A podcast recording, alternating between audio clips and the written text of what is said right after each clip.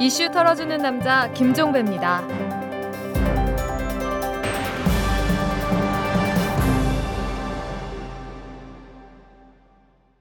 4월 5일 목요일에 보내드리는 이탈남입니다. 오늘은 특별판으로 준비해봤습니다. 저희 이털남이 지난 3월 2일부터 한 달 넘게 추적해왔던 민간인 불법 사찰과 증거인멸 사건의 실상을 일목요연하게 알 수 있도록 다큐멘터리 형식으로 제작해 본 건데요. 그 내용은 저희가 그동안 방송을 통해 내보냈던 충격적인 사실들을 뼈대로 삼고 나머지 자료들을 살로 삼은 것입니다. 애청자 여러분들이 이번 사건의 전모를 이해하는데 조금이나마 도움이 됐으면 하는 바람으로 제작한 것입니다. 부족한 것이 많더라도 넓은 마음으로 들어주시기 부탁드리고요. 이번 사건을 잘 알지 못하는 주변 분들에게도 널리 알려주시기 바랍니다. 여러분들이 좀 더 쉽게 퍼나르도록 다큐멘터리는 유튜브에도 올려놓도록 하겠습니다. 이제 시작하겠습니다. 120만 독자의 선택 장하준이 돌아왔다. 화제의 신간 무엇을 선택할 것인가?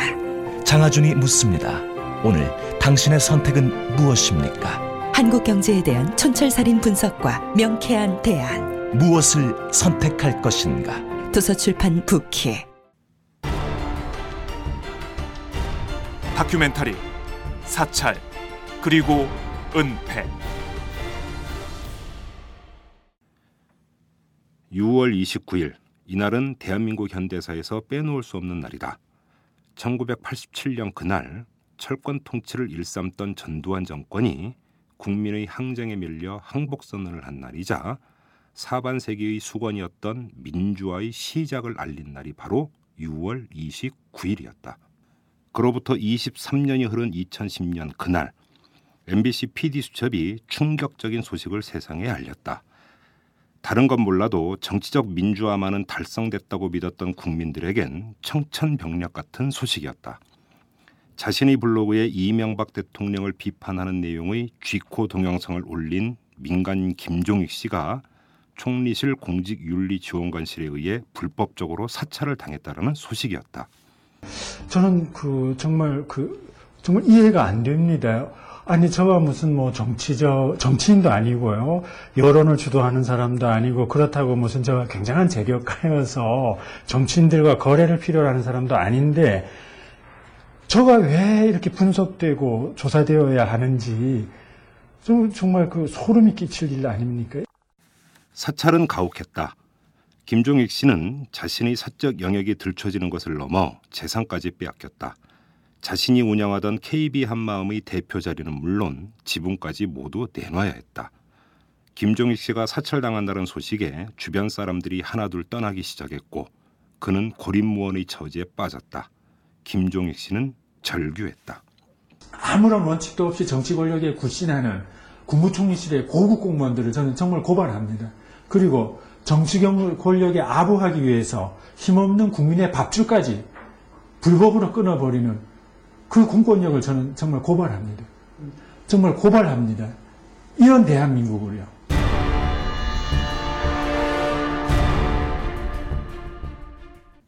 파장은 엄청났다. 비난 여론은 들끓었고 이명박 정권은 궁지에 몰렸다.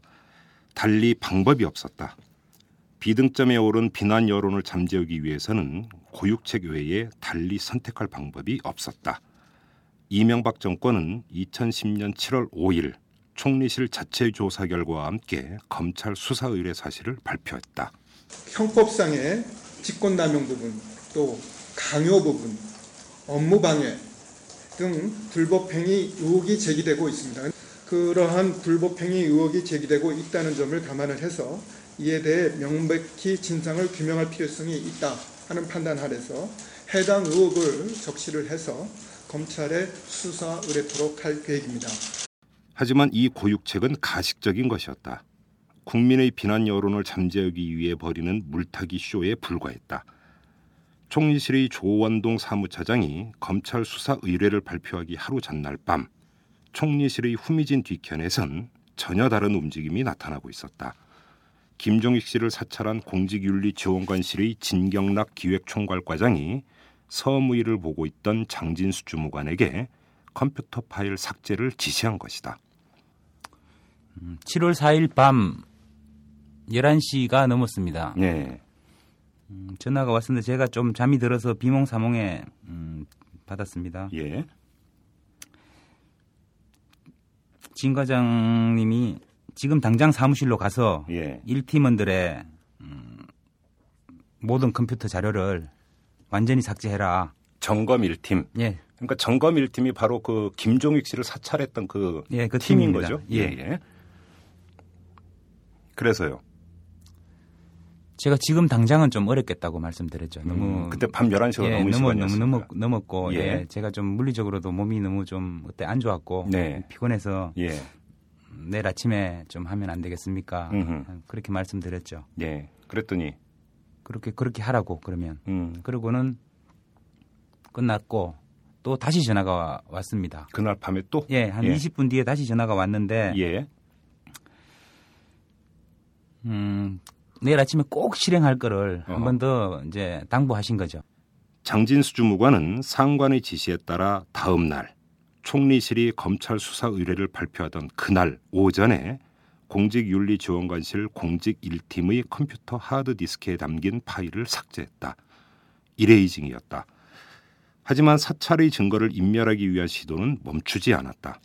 이틀 뒤인 7월 7일 장진수 주무관에게 더 노골적인 지시가 내려졌다. 이번엔 최종석 청와대 행정관이었다. 그가 청와대 연풍문 앞으로 장진수 주무관을 불러서 컴퓨터를 물리적으로 파괴하라고 지시를 했다. 일단 컴퓨터를 물리적으로 예. 파괴하라는 그러니까 한강에 버리거나 아예 부셔버려라. 예. 그런 말을 했다라는 거예요. 예. 어. 그거에 대해서 선생님이 뭐라고 얘기를 했습니까? 제가 안 될 일이다 그랬죠. 어. 그래요. 왜 검찰이 가만히 있겠습니까? 어. 이렇게 하면 검찰이 가만히 있겠습니까? 예. 그랬더니 제가 최종석- 검찰이라도 어. 이상한데 예. 말이 안 되는데 어허. 국민들은 국민들이 이걸 알면 얼마나 창피한 일이냐. 예. 이게 안 될 일이다. 예. 예. 그랬더니 최종석 행정관은 뭐라고 했습니까? 민정수석실하고 다 얘기돼 있다. 검찰이 문제 삼지 않기로 예. 다 얘기돼 있으니까 그냥 하면 된다. 예. 그랬었죠. 그래요. 민정수석실이라고 했습니까? 예. 뭐 민정수석실 소속의 그 직원들이 한둘이 아닌데 그냥 민정수석실이라고만 예, 언급을 예, 했고 예, 그렇게만 말씀했습니다. 검찰이 문제 삼지 않기로 했다라고 예. 이야기를 했고 예, 하드 디스크가 없어도 문제 안 삼고 컴퓨터가 없어도 문제 안 삼고 예 예. 확실히 그렇게 얘기했습니까 예, 그렇게 행정관이 얘기했습니다. 예. 그래서 이제 알겠습니다 하고 돌아오신 겁니까? 그래서 그 얘기 아, 제가 이틀 전에 네. 진과장 지시로 보안 조치는 다 됐다. 예 더 이상 할 필요가 없, 없습니다. 그렇죠. 예, 예. 예. 예. 음, 최 행정관은 어차피 검찰에 가면 그런 건 다 복구된다. 아하 무조건 복원된다. 예 반드시 물리적으로 해야 된다. 네. 최종석 행정관은 장진수 주무관의 컴퓨터의 물리적 파괴를 지시하면서 휴대폰 하나를 건넸다. 대포폰이었다. 다시 최종석 행정관이 이제 저한테 전화를 했죠. 어. 그랬더니 다시 연풍문 앞으로 올라오라. 제가 이제 3시에 3시까지 올라오라 그랬습니다. 2시 예. 한 40몇 분에 전화 왔는데 예. 올라갔더니 최 행정관 최 행정관께서 에, 전화기를 하나 저한테 주- 주셨습니다. 이제부터 어, 그걸 빨리 하는데 이- 이 전화기로 수시로 상황을 보고해라. 또- 자기한테? 예. 근데 그 번호는 예. 자기 전화기 말고 여기 이 전화기 안에 저장돼 있는 번호가 있다요. 여기 어, 여기에 한 개가 어. 있, 저 누르니까 한 개가 딱 나오더라고요. 예. 그 그쪽으로 이제 전화를 하자. 어허. 네 전화기는 사용할 필요 없다. 예. 이걸로만 해라 이제. 예. 예, 그렇게 했고 그렇게 받아서 내려왔죠 사무실로. 증거인멸 시도는 교묘하다 못해 대담하기까지 했다. 범죄 집단에서나 쓰는 대포폰을 버젓이 지급하는가 하면 국가 공용물인 컴퓨터 파괴까지 지시할 정도로 이들은 거침이 없었다. 이들이 이렇게 대놓고 증거를 인멸할 수 있었던 것은 믿는 구석이 있었기 때문이었다. 청와대 민정수석실 그리고 검찰이었다. 최종석 청와대 행정관이 장진수 주무관에게 컴퓨터 파괴를 지시할 때 했던 말, 즉 민정수석실과 검찰이랑 얘기가 됐다. 하드디스크가 없어도 문제 안 삼기로 했다는 말이 그걸 뜻하고 있었다.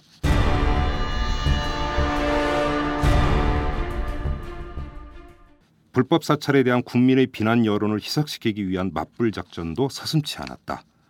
새누리당 의원을 통해 사찰 피해자인 김종익 씨를 파렴치범으로 몰기 위한 시도까지 감행했다. 최근에 이제 그 왜 KB 한마음 관련해가지고 여러 가지 말이 많지 않습니까? 근데 제가 그 아주 구체적인 제보를 받았습니다. 팩트까지 지금 여기 다 가지고 나왔는데요. 나중에 혹시 사진 기자들 계시면은 자 요거는 찍을 수 있게 해드리겠습니다. 이 KB 제목은 KB 한마음에 권력형 비리 의혹이 있다라는 거고요. 최근 왜 이 언론 지산을 통해 가지고 연일 지금 돼서 특별되고 있는 민간인 사찰 사건과 관련해서 야당에서는 지금 정치 공세를 벌이고 있습니다. 그렇지만은 오히려 야권과 KB 한마음이 권력형 비리에 연루됐다는 그런 의혹이 일고 있습니다. 국민의 내부 이야기를 듣자면 정권 실세와 친분이 두터운 당시 김정민 부위원장, 이분은 국민은행 노조위원장 출신입니다. 과 송광충 인사부장이 결재하고 강정원 행정까지 가세하여 김종익에게 특혜를 준 것이라고 합니다. 이 과정에서 이들은 모두 막대한 특혜를 챙겼다는 이야기도 바다합니다. 이러한 특혜의 대, 대가로 KB 한마음은 비자금을 조성해서 전 정권 실세에게 전달했으며 이들의 정권 퇴임 이후를 대비해서 만들어진 회사라는 그런 이야기도 있습니다. 새누리당 조전혁 의원이 2010년 7월 8일 기자회견을 자청해 폭로한 이 내용은 청와대의 최종석 행정관과 공직윤리지원관실의 진경락 기획총괄과장의 작품이었다. 조전혁 의원이 밝힌 제보의 주체가 바로 이들이었던 것이다. 그 진경락 과장님인데요. 예. 음, 예, 자기 컴퓨터는 안 사용했고요. 네. 그 옆에 여직원 분 계셨는데 그 예. 자리로 가서 예. 예, 타이핑을 치시더라고요. 예. 그래서 뭘 하시는지 제 바로 옆자리여서 제가 예, 예. 봤죠. 예. 예. 그렇게 작성을 하신 건데 내용을 나중에 이렇게 출력을 하셔서 저희한테 보여주셨어요. 저희 직원들 다 있는 데서 아, 그렇습니까? 예, 예. 다 예. 보여주셨고 그게 김종익 씨 관련 내용이 있더라고요. 그래서 경쟁관이 음, 우리가 재판에 유리해지는 상황이 온다. 네. 왜냐하면은 지금 김종익 씨의 음, 뭐 어떤 공금 횡령인가 그, 그 부분이 수사가 지금 검찰에서 진행되고 있고 예, 실제로 그렇게 예, 했습니다. 예, 예, 예. 그, 그거를 그렇게 되고 있고 그래서 기소가 되면 네. 우리한테도 이제 유리한 상황이다. 그러니까 그렇게 말씀하시더라고요. 그러니까 어. 그런데 저는 그거는 별개일 텐데요. 그거하고 저희 지하고 뭐 그, 그것은 별개라고 저는 말씀을 드리, 드렸는데 예. 어쨌든 그래도 예. 재판부에서 판단할 때는 예. 그것도 영향을 미치게 돼서 예. 예, 유리해진다는 이제 그런 식의 말씀을 많이 하시면서 하시는 말씀이 예. 조전혁 의원한테 갖다 줬다는 거예요. 새누리당의 김종익 씨 할퀴기는 조전혁이라는 평의원 차원에서만 이루어진 게 아니었다. 전날, 즉 2010년 7월 7일 새누리당의 대변인 조혜진 의원은 이런 논평을 내놨다. 그 다음에 김종익 씨 관련해서 말씀을 드리겠습니다. 아, 피리 수첩이 총리실 공직감찰팀의 민간인 사찰 피해자로 알려진 김종익 씨 인터뷰 장면에서 김 씨 소유 서적들의 제목을 감추려고 어, 화면 조작을 했다는 논란이 일고 있습니다. 어, 밝혀진 서적들의 제목은 혁명의 연구, 김일성과 민주항쟁, 조선노동당 연구, 사회주의 개혁과 한반도 같은 것들입니다. 김종익 씨는 노사모 출신으로서 이광재 전 의원의 선거 운동을 했고 어, 권력의 후광으로 초고속 승진을 한 사람으로서 이명박 대통령을 비방하고 광우병 시위를 부추기는 등 반정부 활동을 한 것으로 되어 있습니다. 총리실 공직감찰팀이 민간인을 사찰한 것은 분명히 잘못된 행동입니다. 그러나 지난 정권의 실세와 결착돼서 그 후광을 누리고 특정 이념에 치우쳐서 반정부 활동을 해온 평범하지 않은 사람을 평범한 시민, 평범한 은행인 출신 사업가로 부각시키기 위해서 화면 조작까지 한 의혹은 또 다른 형태의 여론 조작 시도로 비판받을 것입니다. 김종익 씨에 대한 새누리당의 음해와 색깔 공세 속에 진행된 검찰의 수사 결과는 보잘것없었다. 민간인 불법 사찰이 광범위하게 저질러졌을 것이라는 의혹을 비웃기라도 하듯 검찰은 2010년 8월 11일 쥐꼬리만한 수사 결과만 내놨다. 말 그대로 꼬리만 자른 것이었다. 서울중앙지검은 이인교 전 공직윤리지원관과 김춘곤 전 정검일 팀장 등을 민간인인 김종익 씨를 불법 사찰한 혐의로 기소했습니다. 그러나 검찰은 민간인 불법 사찰 수사의 핵심이었던 상부 보고 의혹은 밝혀내지 못했습니다. 이영호 전 청와대 비서관을 한 차례 소환했지만 상부 보고를 입증할 수 있는 진술이나 물증 확보에는 실패했습니다. 검찰은 공직윤리지원관실 컴퓨터 7개가 훼손돼 증거를 확보할 수 없었다고 밝혔습니다.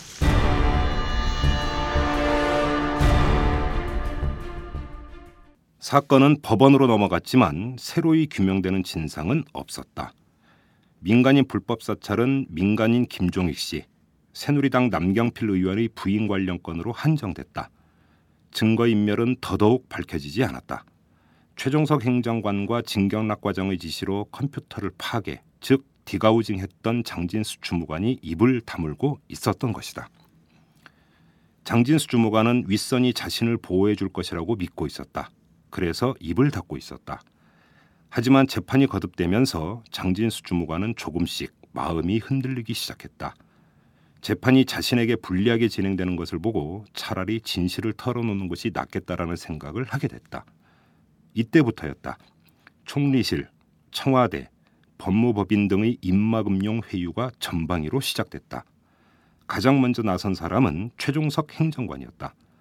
2010년 10월 18일 1심 선고 공판이 있기 한 달 전에 최종석 행정관은 장진수 주무관을 만나서 평생 먹여 살려주겠다면서 회유에 나섰다. 자네가 살고자 하는 길에는 반드시 붙어 있는 게 사람이 죽잖아. 그냥 죽는 게 가령 예를 들면 더 책임이 큰 내가 죽는 정도만 가지고 이게 될 문제가 아니잖아. 그건 모른다면 자네가 그건 뭐 말이 안 되는 거지. 그걸 너무나 잘하는 사람이 있으면 여태까지 고생이 왔던 거 아니야. 모르겠습니다.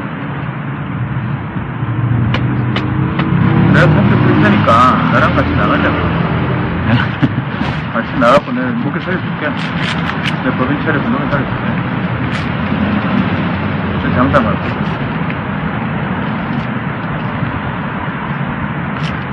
준비하고 있는 게 있는데 내가, 내가 사투리로 나가서 목에 살려줄게. 그럼 되나? 그러면 내가 지금 지난번에 얘기했던 건 내가 자네한테 농담처럼 들렸는지 모르겠는데 현대 자동차 기획조정실장 그 지금 부사장인데 그 사람이 자네를 취업시키기로 했어요. 최악의 경우. 현대 자동차에. 현대 자동차 그룹에. 그럼 수용 가능하나? 근데 최종석 행정관만이 아니었다. 민간인 불법 사찰과 증거인멸 혐의로 기소된 7명의 총리실 직원들 가운데 상당수에 대한 변호를 맡고 있던 법무법인 바른의 강훈 대표 변호사도 사건 축소를 요구했다. 2010년 10월 15일의 일이었다. 만약에 구체적 지시받은 부분, 부분에 대해서 이제 뭐 교육을 다니십시오 하고 싶은 말을 하는 게 그건 전혀 나도 거기에 이의가 없는데 또 우리가 공통적인 이유가 뭐냐면 사건을 축소하면 할수록 좋은 거예요. 실제로 사건이 부풀려져서 우리한테 좋게 표시기 말해서 어 이게 지금 증거인멸이라고 하는데 뭘 증거인멸, 무슨 뭘, 뭘 증거했는지는 아무도 모르잖아요. 검찰이 모르고. 우리 입장에서는 여러 가지 어떤 또 이게 국가 기밀에 관련되어 있는 기, 국가 기밀을 취급하는 것으로 되어 있기 때문에 무조건 지우는, 지우는 것이 맞다고 생각해서 지웠다. 라고 그냥 추상적으로 밀고 나가는 것이, 예, 이게, 이, 좋지. 이게 어떤 무슨, 뭐 어떤 뭐를 했는데 뭐를 지우려고 했다는 그런 것을 얘기할 필요가 없잖아요. 입막음을 위한 회유는 해를 넘겨 2011년이 되자 더욱 노골화됐다. 1심에서 징역 8월에 집행유예 2년을 선고받아 공무원 신분 박탈 위기에 처한 장진수 주무관이 그해 1월 11일 중앙징계위원회에 출석해서 증거인멸의 진상을 진술하고 난 뒤였다. 가장 먼저 움직인 곳은 총리실이었다. 총리실의 유충렬 공직복무관리관이 2011년 2월 28일 장진수 주무관 부인의 일자리를 알선해 주겠다고 나섰다. 어, 그 집에 그 집사람 그 하는 거 있잖아. 네. 그 급하게 알아보니까 요 가까운 데가 여기 저 저 저 마포에 있는 그 서울지방 그 서울지방 서부지 서부지청 노동청 서부지청. 예. 그게 마 마포가 뭐라나 그 가든호텔 맞은 데 있대. 서대문 바로 있대요. 뭐. 네, 서부 가만 서부지방. 어, 거기에 거기에 그 고용 서비스 인턴인데 그뭐 그냥 그 그 뭐 일반 업무죠 뭐 보조해 주는 거야. 예예 예. 그게 한 달에 뭐 저기 100 얼마 되는데 4대 보험을 들어준대. 빼고 나면은 예. 90한 90한 5만 원 정도 된대. 유충렬 관리관의 시도는 장진수 주무관 부인이 단칼에 거절하는 바람에 무의로 끝났지만 회유는 이후에도 계속됐다. 특히 2011년 4월 12일 장진수 주무관이 2심에서 1심과 똑같은 형을 선고받자 회유는 금품까지 동원하며 더욱 노골화됐다. 그해 4월 15일경 유충렬 관리관이 장진수 주무관을 서울 창성동 정부종합청사 별관 인근의 음식점으로 부르더니 돈 뭉치를 건넸다. 장성명 청와대 공직기강 비서관이 주는 것이라고 했다. 예, 국장님께서 저한테 큰 돈을 주셨죠. 5천만 원. 신권. 예, 5만 원짜리가 이렇게 예, 100장씩 한 다발이 있지 않습니까? 예, 예, 예. 그게 열묶음인데 거기에도 다시 다발이 아직 불러지지 않은 오, 그러니까 완전히 신권. 이거 공직기강 비서관님이 그 아까 얘기했던 거라고. 그 자- 그러니까 많이 속상할 텐데 네. 예, 좀 위로로 주는 거라고 네. 예, 그렇게 말씀하셨죠. 두 달 뒤인 2011년 6월 감옥에서 출소한 진경락 과장이 장진수 주무관을 만나 2천만 원을 건네려 했으나 장진수 주무관의 거절로 무의로 끝났는데 다시 두 달 뒤인 2011년 8월 8일 이번엔 이우헌 공인노무사가 나서서 장진수 주무관에게 2천만 원을 떠넘기다시피 전달했다. 예, 신길역에서 만났습니다. 예. 신길역 근처에 어떤 포장마차 같은 데인데 네. 음, 소주를 한 잔 하면서 이제 그분이 저한테 돈을 주셨죠.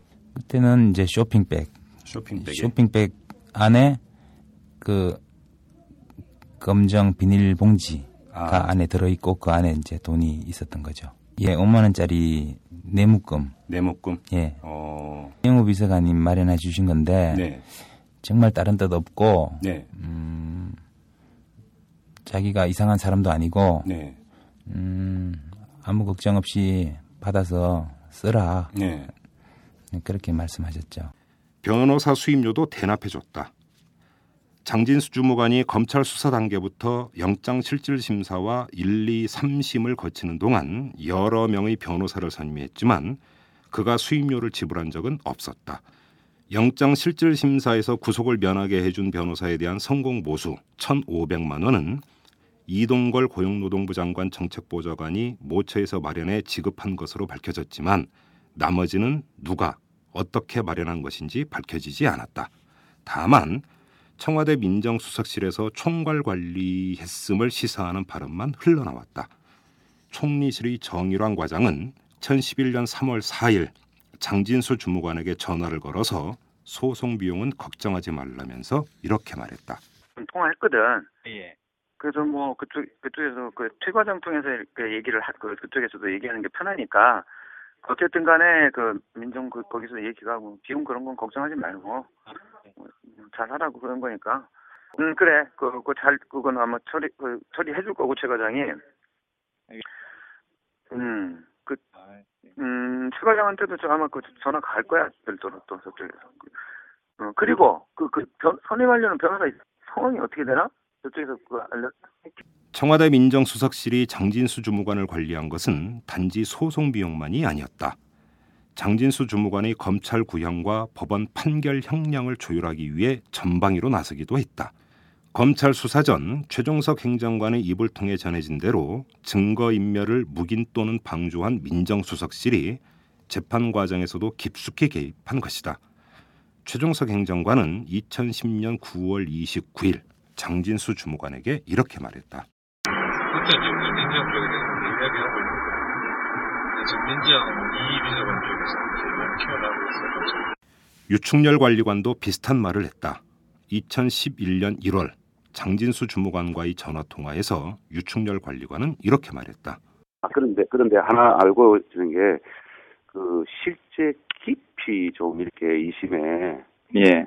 잘 풀기 위해서 노력했고, 벌금이 좀 거의 뭐좀 가능할 수 있다는 식으로 좀 잘, 저는 얘기를 하는데, 지금 사실인 것 같더라. 청와대 민정수석실이 개입한 게 더 있었다. 장진수 주무관 본인의 일자리 알선이었다. 장성명 비서관이 이재준 청와대 인사담당 행정관에게 일자리를 알아봐 주라고 부탁했고 이재준 행정관은 가스안전공사를 통해서 일자리 알선에 나섰다. 2012년 2월의 일이었다. 여보세요. 네, 네, 장진수 씨 되십니까? 예, 그렇습니다. 네. 예, 저는 그 가스 안전공사 안전관리 이사입니다. 어, 안녕하십니까. 네. 예, 예. 그 BH에서 예, 예. 그 자리 좀 이렇게는 뭐그 이야기도 뭐 하고. 청와대 민정수석실은 이렇게 깊숙이 관여했다. 소송 관리부터 금품 제공, 일자리 알선까지 전방위적으로 장진수 주무관 관리에 나섰다. 민정수석실 소속 직원도 아니고 간부급도 아닌 단지 일개 말단 직원에 불과했던 장진수 주무관을 집중 관리했던 것이다. 그 이유가 무엇이었을까? 청와대 민정수석실은 왜 이렇게 전방위적으로 관리에 나섰던 것일까? 그 이유는 손가락이 말해주고 있었다. 어, 세종문화회관 뒤쪽에 음, 약간 비스듬한 사이길이 있는데 예. 예. 여기 새, 새로 생긴 그 무렵에 새로 생긴 어, 커피숍이 있었어요. 아. 예, 예. 음, 뭐 6층에 당구장 있는 건물인데 예. 그 건물에서 만났는데 어, 근데 그때 정 과장님이 하신 말씀이 이거 지금 VIP한테 보고가 됐다. 보고가 됐고 이 손가락을 이렇게 세우면서 이분한테 보고됐다 그랬죠. 정모 과장. 어쨌든 그렇게 해서 민정수석실에서 이 저희들 어, 이 사건으로 기소되어 가지고 법원에 재판받고 있는 네. 일곱 명 예. 일곱 명에 대해서 어, 담당자들이 정해져 있다. 이 케어할 수 있는 담당자들이 지금 정해져 있다. 오, 예. 그래요? 그렇게 얘기를 들었어요. 잠깐. 2011년 1월경에 장진수 주무관을 만난 총리실의 정일환 과장은 엄지 손가락을 세웠다고 했다. VIP에게 증거 인멸 등에 관한 사항이 보고됐고 그 이후에 민정수석실에서 기소된 사람들에 대한 관리에 나섰다고 했다. 장진수 주무관을 상대로 한 진실 은폐 요구와 회유의 정점에 이명박 대통령이 있다고 했다.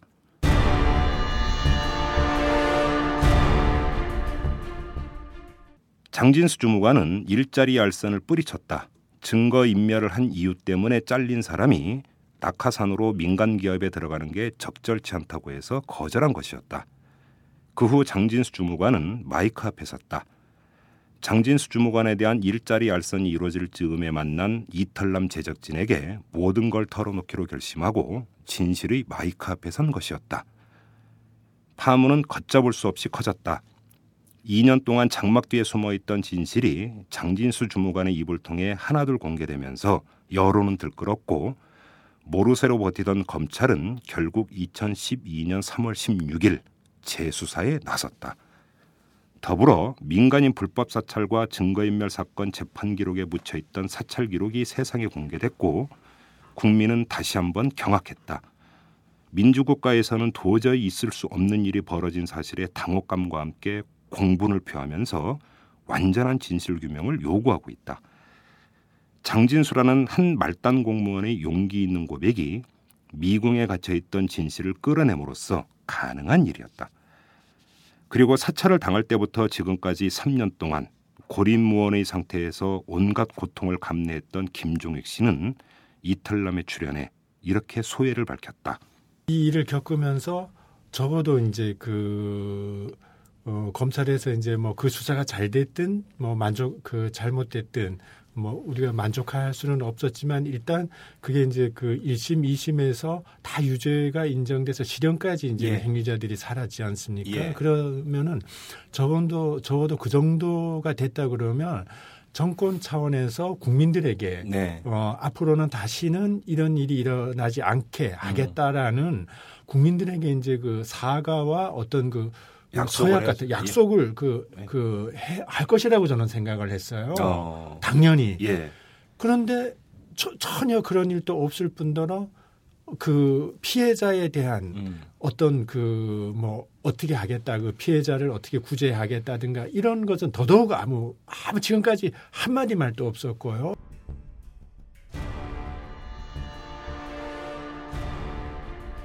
김종희 씨의 이런 질타에도 불구하고 이명박 정권은 지금 이 순간까지 사과 한마디 하지 않고 있다. 오히려 사찰은 노무현 정부 때도 있었고 자신들이 저지른 사찰은 사법 처리를 받은 것이라고 강변하고 있다. 이게 오늘의 현실이다.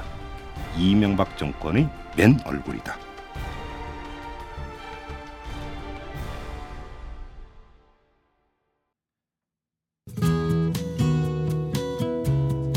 오마이뉴스 대표 오연호입니다. 이슈 털어주는 남자 이털남 마음에 드시나요? 응원하는 방법이 여기 있습니다. 이털남을 만들고 있는 오마이뉴스의 10만인 클럽 회원이 되어 주십시오. 한 달에 만 원으로 참 언론을 키워가는 기쁨을 누리실 겁니다. 오마이뉴스 메인면 왼쪽 상단에 있는 10만인 클럽 버튼을 누르시고 직접 회원으로 가입하시거나 733-5505로 전화 주시면 담당 직원이 안내해 드립니다. 여러분께서 이털남과 오마이뉴스의 배우가 되어 주십시오.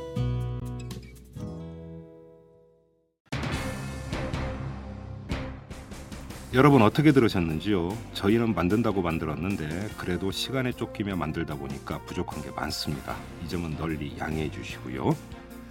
민간인 불법 사찰과 증거인멸 사건은 하루 이틀에 끝날 문제가 아닙니다. 검찰 재수사 결과가 기다리고 있고 이어서 특검도 기다릴지 모릅니다. 사실 이번 사건은 끝까지 캐내도 결코 과하지 않습니다. 민주주의의 원리를 해치고 인권을 해친 사건이기 때문에 그렇습니다. 끝까지 캐내서 다시는 이런 일이 없도록 해야 합니다. 사건의 진실을 한 점 의혹도 없이 파헤치는데 저희 이털남도 함께하겠습니다. 여러분도 관심 가져주시기 바랍니다. 이만 마치겠습니다. 지금까지 이탈남 김종배였습니다.